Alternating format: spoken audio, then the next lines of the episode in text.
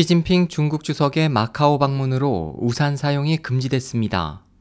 정권 이양 십오 주년 기념을 위해 시 주석이 마카오에 도착한 십구 일, 당시 비가 내렸지만 행사 담당 측은 공항에 대기 중인 많은 기자들에게 우산 사용을 금지하고 대신 비옷을 제공했습니다.